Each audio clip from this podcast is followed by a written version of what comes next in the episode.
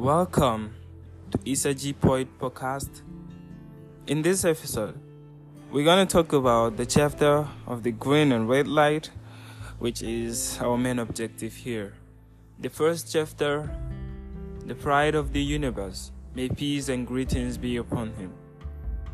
How he honored the world, and the prophet, peace be upon him, who is the zenith of the chain of creation came into this world on Monday, the 12th of Rabi Awal, which corresponds to the 20th of April. He was born just before sunrise. Bayan haihuwarsa sallallahu alaihi wasallam, yanayin dare da rana ya canza. Feelings become deeper. Words, friendships, and pleasures were often up to infinity. Komai ya samu yanayi, sabon annishuwa.